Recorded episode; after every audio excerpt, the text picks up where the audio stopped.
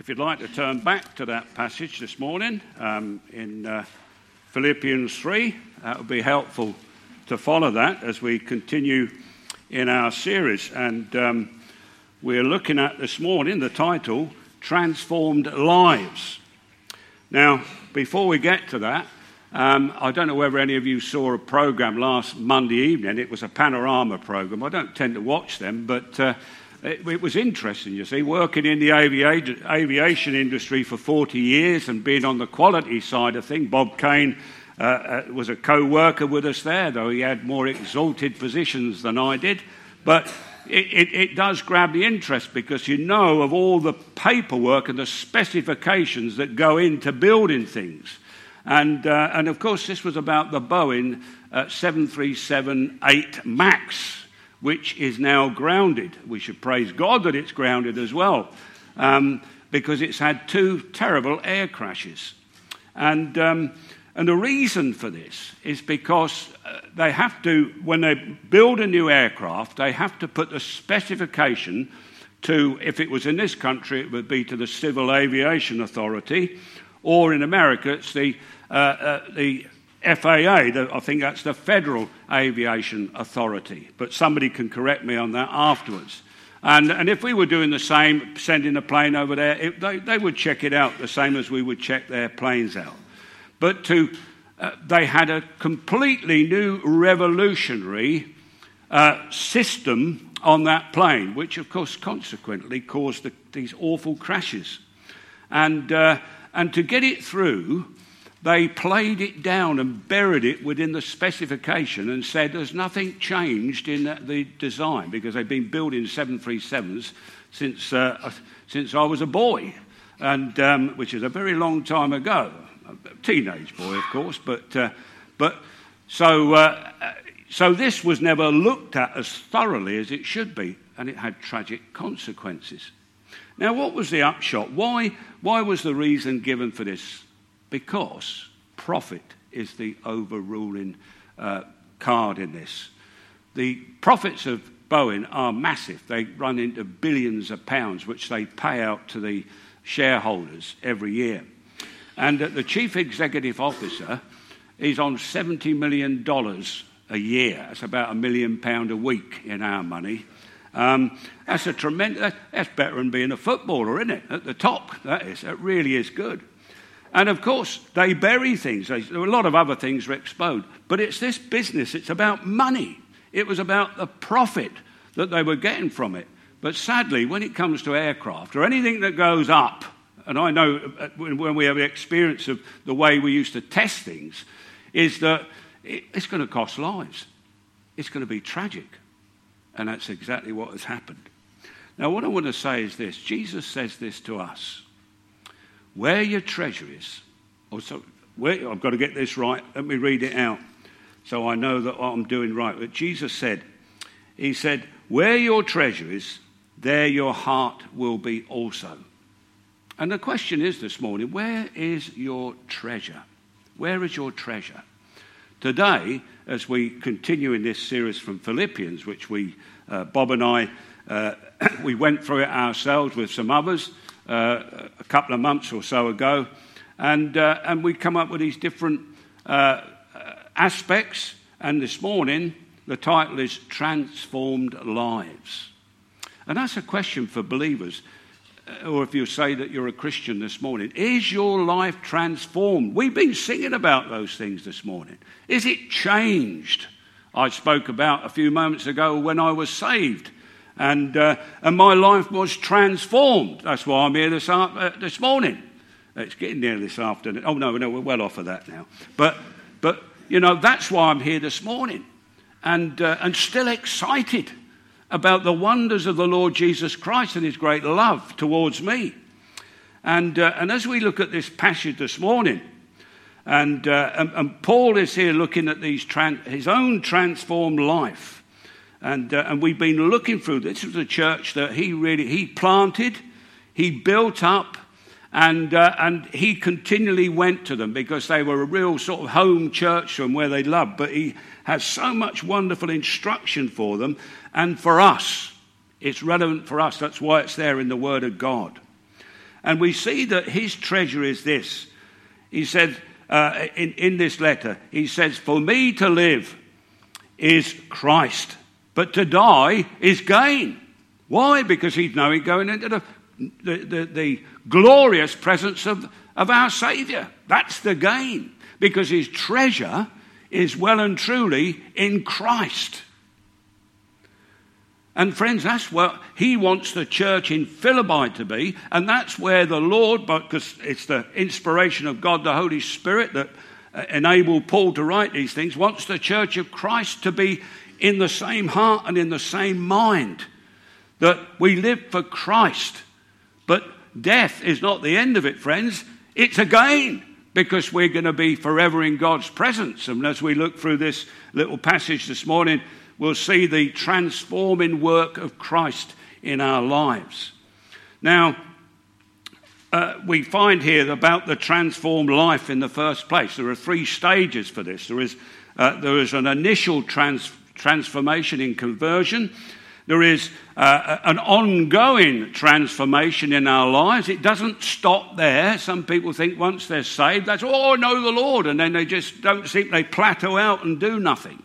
But this is a, a continual experience. And of course, there is the final transition, which we read about at the end of this passage, when the Lord Jesus will come again and bring this world to an end. So, Paul's treasure is in heaven. And, uh, and we were read um, this morning by Matt as he went through this passage, and I believe it's behind. In verse 10, he said, uh, The first thing in this transformation process is this that I may know him. He's talking about Jesus. He's talking about a few moments ago, uh, the, as he's written this down in verse 8. He said, Yet indeed, I also count all things lost for the excellence of the knowledge of Christ. Jesus, my Lord, for whom I have suffered the loss of all things and count them as dung. I'm quoting from the AV now, that I may gain Christ. It doesn't even say that in the uh, New King James Version, which I'm reading from. It calls it rubbish, but it's dung, as Bob told us last week, like dog poo. And, um, you know, that, that's what the world is. You see, that's why his treasure is in heaven. And uh, he says here, doesn't he, in verse 10, he said, that I may know him, know Jesus. Well, you might ask the question, Paul, you know Jesus better than anybody. Perhaps apart from the Apostle John, who, who, who, was the closest man to him on earth. Paul had an intimate knowledge of Christ. If you read in, in some of his other letters, not, in, uh, not least in, in uh, 2 Corinthians chapter 12, we find him, he said, I don't know whether I was in the body or whether I was in the spirit, but I was lifted up into heaven in the very presence of God. He, he's seen the glories of Christ. In fact, when he was converted, Jesus directly spoke to him, and such was the power and the glory of the light, it blinded him. He'd seen the glorified Christ, the risen Christ. And he was called to his work. And yet, here he is, you see. His life has been transformed. And, uh, and it's when at that road to Damascus, but we find that he still wants to know more of Christ. He can't get enough of Christ. He wants that treasure in heaven. And Paul is, you know, just want to explain that knowing. When you know somebody, you're in a relationship with them, aren't you? With friends, um, you know, from your earliest age, you, you, you have your parents, you're in a relationship with your parents. You're in a relationship with friends as you, as you make them and go to school. And, uh, and all through life, you make relationships with people and you get to know them and, and, and love them and be friends with them. Sometimes you fall out with them, of course, at times. But it's about relationship. I suppose the peak of human relationship is the marriage, the God given marriage between a man and woman, when we mentioned Adam and Eve earlier. He brought them together and, uh, and in that relationship they become one. And, and the thing about marriage and the way it works is that you really you, you must love one another and you must want to spend time together. And so you get to know them and, uh, and you want to do things together. That's a relationship. And uh, displaying that love, uh, of course, in human relationships, because our sinful nature, they're up and down. And sadly, these days, because we, we don't hear about the things of God as we were talking to the children, God's rarely mentioned on television. Uh, and, and if it is, it's sometimes mentioned in a violent way because people misuse the way the, uh, the name of God. And, uh, and they don't want to talk about creation or anything like that. That's the world we're living in. And so they wonder now why there are so many people with mental problems. Uh, you're hearing on television that amongst children, mental problems are getting worse. They're going up by huge percentages. percentages. No wonder they're telling them so many drivel and rubbish, which is against the Word of God. Telling them, oh, don't worry about what your gender is, be what you like. Godlessness. And we wonder why people's lives are being shattered all around us. And, uh, you know, knowing God, this was the, the main pursuit of this man, Paul, bringing us back. His treasure is in heaven. We can know the Lord Jesus. We know him on the day we're saved. And Paul is saying, I want to know more and more about Jesus. And that's where we should be as believers. We've been seeing that this morning. We've been singing about those things this morning. And we can do that. We are, we're blessed in this country. We've got the Word of God. We can buy it freely. We can even get the Word of God at Smith's in, in a, a, secular bookshop. And, uh, and we need to acquaint ourselves by reading the Scriptures. We find Christ right through the whole of the Bible. Not just in the New Testament, we get, yes, we do get those wonderful uh, uh, messages and uh, teachings of Christ and the life of Christ in the Gospels, but we see it in the Old Testament. He's there, He's the creating God. And we can learn about the love that Jesus has for us because that's where we start, friends. We've got no love for Jesus, we're in darkness. Uh, uh, uh, you know, there's another verse in John's Gospel where men uh, prefer darkness, and when I talk about men, uh, that means women as well. We prefer darkness to the things of God. And Jesus is that light of the world that's come in to bring us out of that darkness, to shake us up, and to show us that He is a God of love. And it's His love that overwhelms us. And friends, in knowing that relationship, we, can, we need to seek Christ more and more through the scriptures. Come along to a service like this and hearing the word of God preached. We need to learn more about Him and so that we develop our relationship with Him and we have a greater sense of assurance. That means a, a, knowing in our lives where we're going and that where, wherever we walk, Jesus is there alongside us. That's the wonderful thing. He's there with us. And we develop that relationship by these means of grace that God has given us in the preaching of the word, in the studying of the word. If you're not in a home group, I urge you get along there and learn more about Jesus. And, and you know, and, and we learn more about Jesus as well from those who love Jesus. That's a wonderful thing that we can see the, the, the radiance that the Lord is working in people's lives, and, and, and it, it, it shows uh, that uh, uh, way that we can, you know, acquaint ourselves more with Him, with the Lord. Meditate, pray. Prayer is such a vital thing. It's somewhere where we can talk to God. And He does talk back to us as well. We feel the presence of God. Beryl and I listened to a sermon of a man, he's 80, a tremendous preacher of the word. And um, he was saying when he was first converted as a teenager, he went along to a prayer meeting. Uh, come along to prayer meetings, friends. They are the place to be. And he went along there, and this was it, the sad side of it was they were all old people in there. That's one of the problems that we have here at times. And youngsters, get along and pray. You can change things. But he said in that prayer meeting, he said, I daren't open my eyes because those people were so acquainted with God in their prayers, intimately acquainted. He daren't open his eyes because he might see the, the glories of Christ amongst them. He felt that. And, uh, uh, you know, that's how we want prayer meetings, isn't it? The power of Christ amongst us. And these people knew the Lord. How we need, friends, to really be like Paul and say, I want to know more of Him, get more of our treasure in heaven than here on the things of this earth. Uh, we're all distracted. I hold my hand up so often. There are so many distractions away from the things of God. But you know, we can do other things. And we can still take the Lord with us wherever we go. And, uh, and we need to just develop that relationship with the Lord. He goes on to say here about, um, uh, he said, I want to know him and the power of his resurrection and the fellowship of his suffering, being conformed to his death. What's he saying there? I'll tell you what he's saying there. When Jesus wrote in the Gospels, he said, Follow me and take up your cross. Sorry, take up your cross and follow me. I'll get it the right way round. That's what Jesus said. Well, in those days, we don't see people walking around with crosses. Um, some Christians might walk around with a cross or something. But in those days, it meant something when you saw somebody carrying a cross. They were going to die, they were going to be punished, as Jesus did on the, on the cross of Calvary. People know why he was going to go up there. He was being uh, crucified, he was going to die. And that's what we are as believers. We die to this old world, this old self that's within us. We want to know Jesus and we want to know uh, his sufferings in death. Well, friends, if he hadn't died on the cross, there'd be no salvation because he took the punishment for our sin.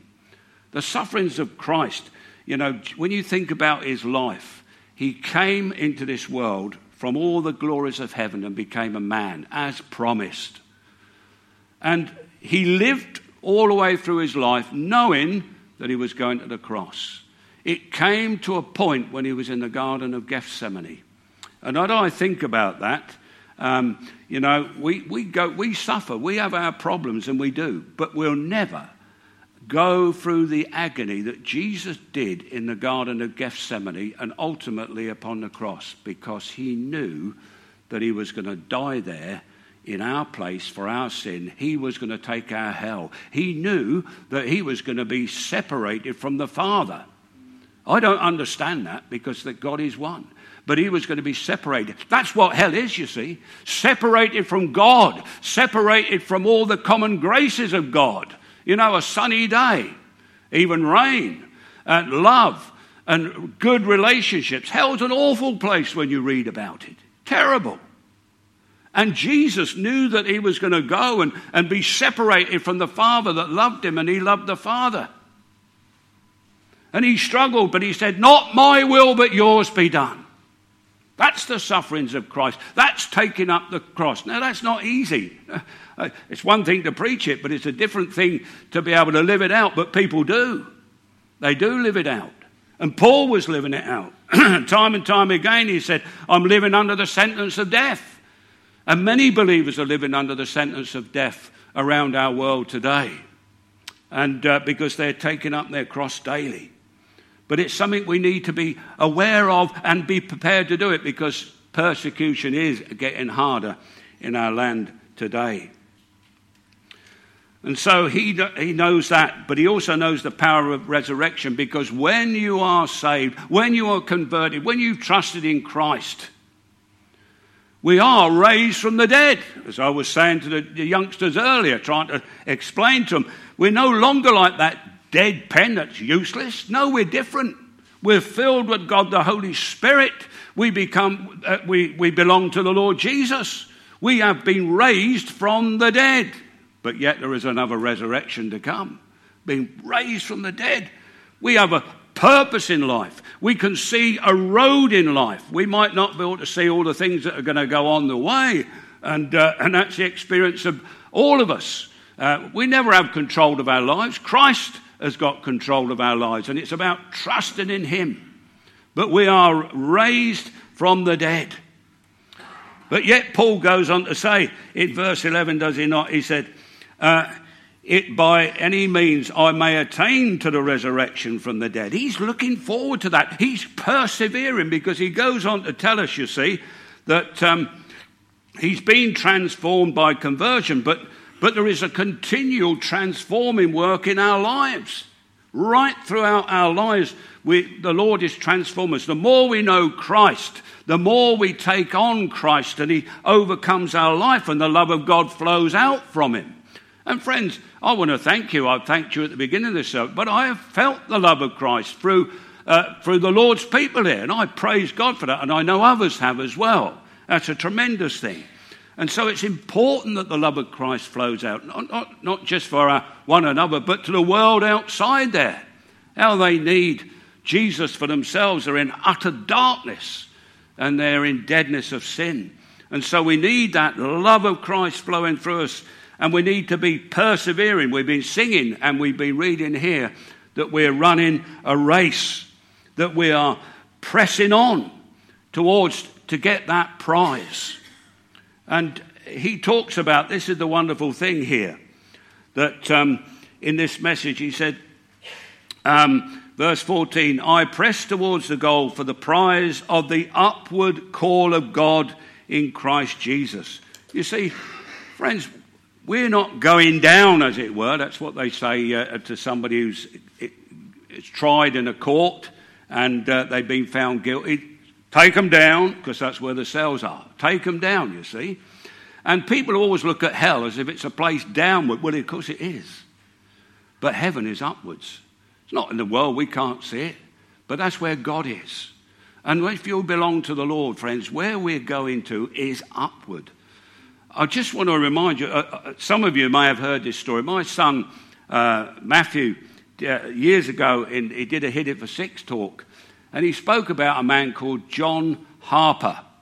And uh, John Harper was uh, a pastor of a church in Glasgow and uh, in the early part of the 20th century. He was a tremendous preacher of the gospel. And he was a tireless worker. He was a widower, he had a daughter.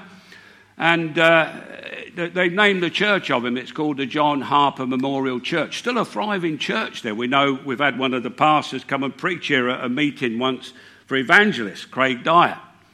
But, uh, but John Harper, they thought, his church thought he's worked so hard that we must give him a holiday. Oh, there's a new ship being launched, the SS Titanic.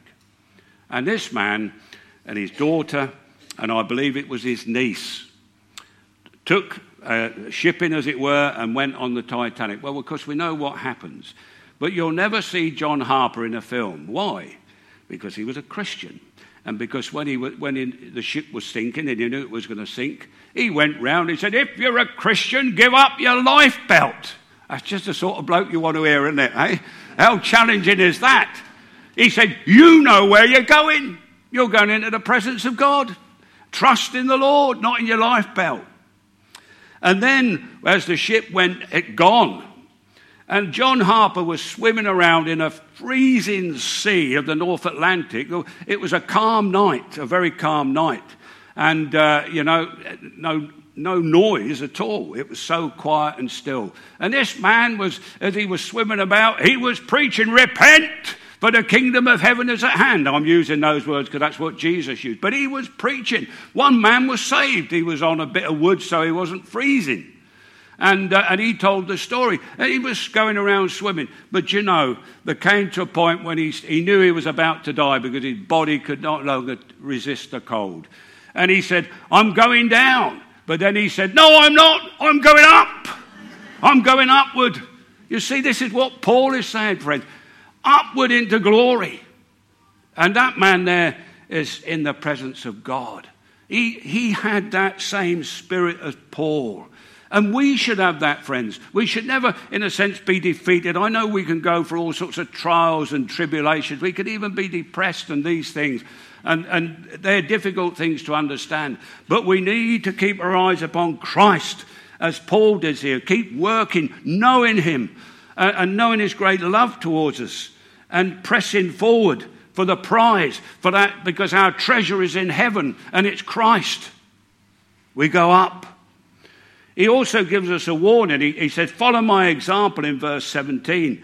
And, uh, but he also warns us, Be careful, he said, because there are those, for many walk of whom I have told you often, and now tell you even weeping.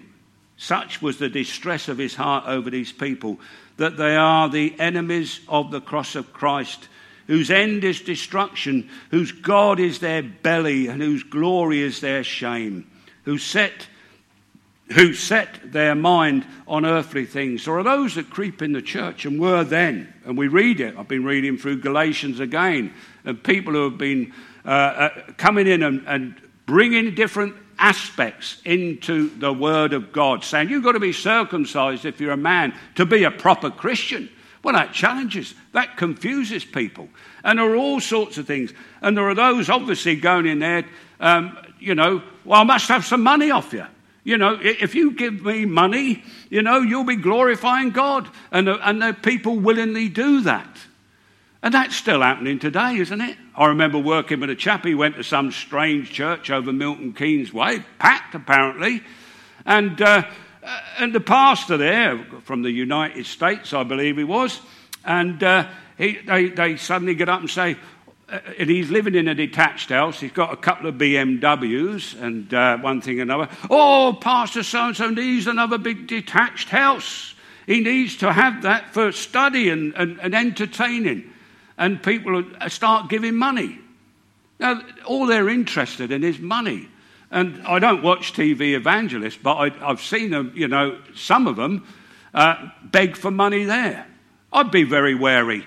I mean, uh, of watching anybody or any organisation that is begging for money when it comes to personal uh, glorification or personal extending people's um, wealth and, and that have nothing to do with it. Nothing, nothing to do with it whatsoever.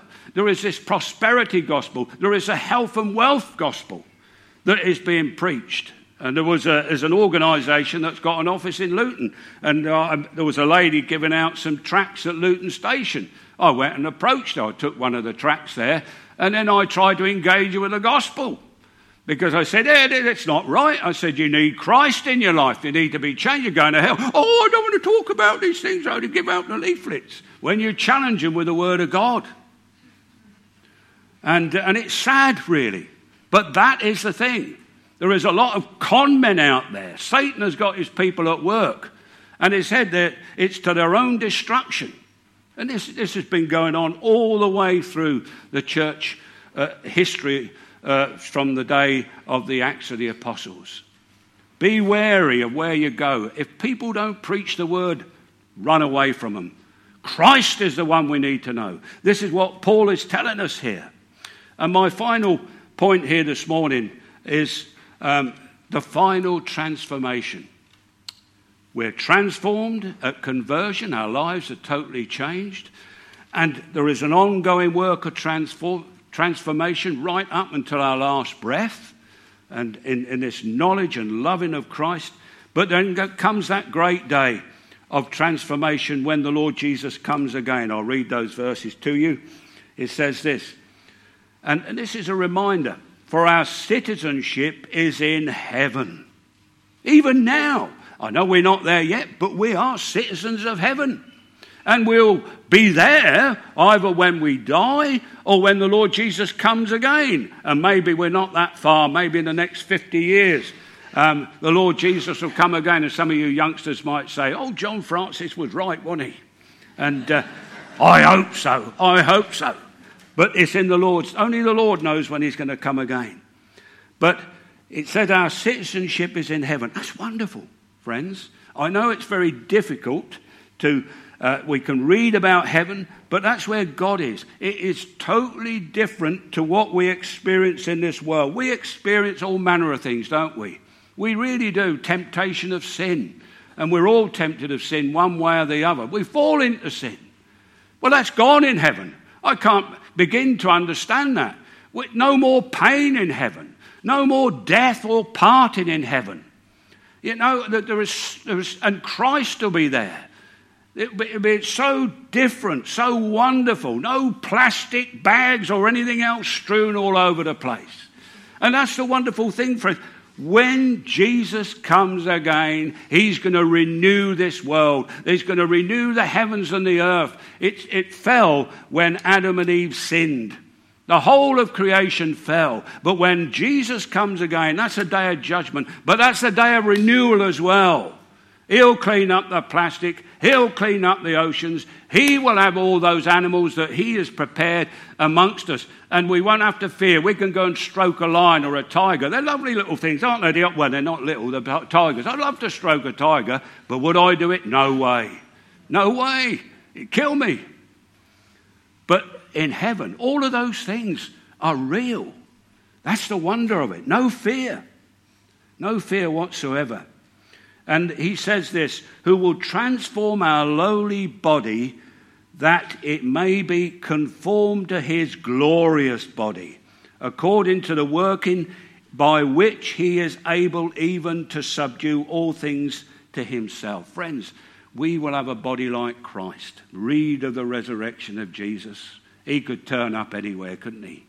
You could be having a conversation about something and suddenly he would be there in the midst of you. That's the body we're going to have an eternal body, a body that will never die, a glorified body which can shift around and move around. And, we know that when we get to heaven, we'll know everybody there. We'll know who Moses is. And we'll know who Fred Jones is or anybody else that's trusted in Christ. That's the wonder of heaven. And friends, I cannot begin to understand and, and, and talk to you about the wonders of grace there. But that's where the citizenship of the Lord's people. That's why our treasure is there. Christ is our treasure. But we've got a week coming up of evangelism, and we should be determined within our hearts and prayerful in our hearts, praying that by God's grace and the power of the Holy Spirit, we will see young children coming to Christ. We will see teenagers trusting in the Lord, that they might be brought out of darkness into his glorious kingdom of light. That's where we should be. That's knowing Christ. That's the passion that Paul had in his heart to see souls saved. We should be praying for that same passion and bringing souls to the Savior because they're treasure as well, you know, storing up treasure, bringing others to Christ. That's what Paul did, all the churches he planted. And that's where we should be. But even when the work is over, some people say, I'm glad that's over, I'm worn out at the end of it. Keep seeking Christ. Keep wanting to know Him more and more because the work goes on, life goes on. You may be going on holiday. Don't forget Jesus. Pray that He'll be with you in everything. Keep reading the scriptures. Keep praying.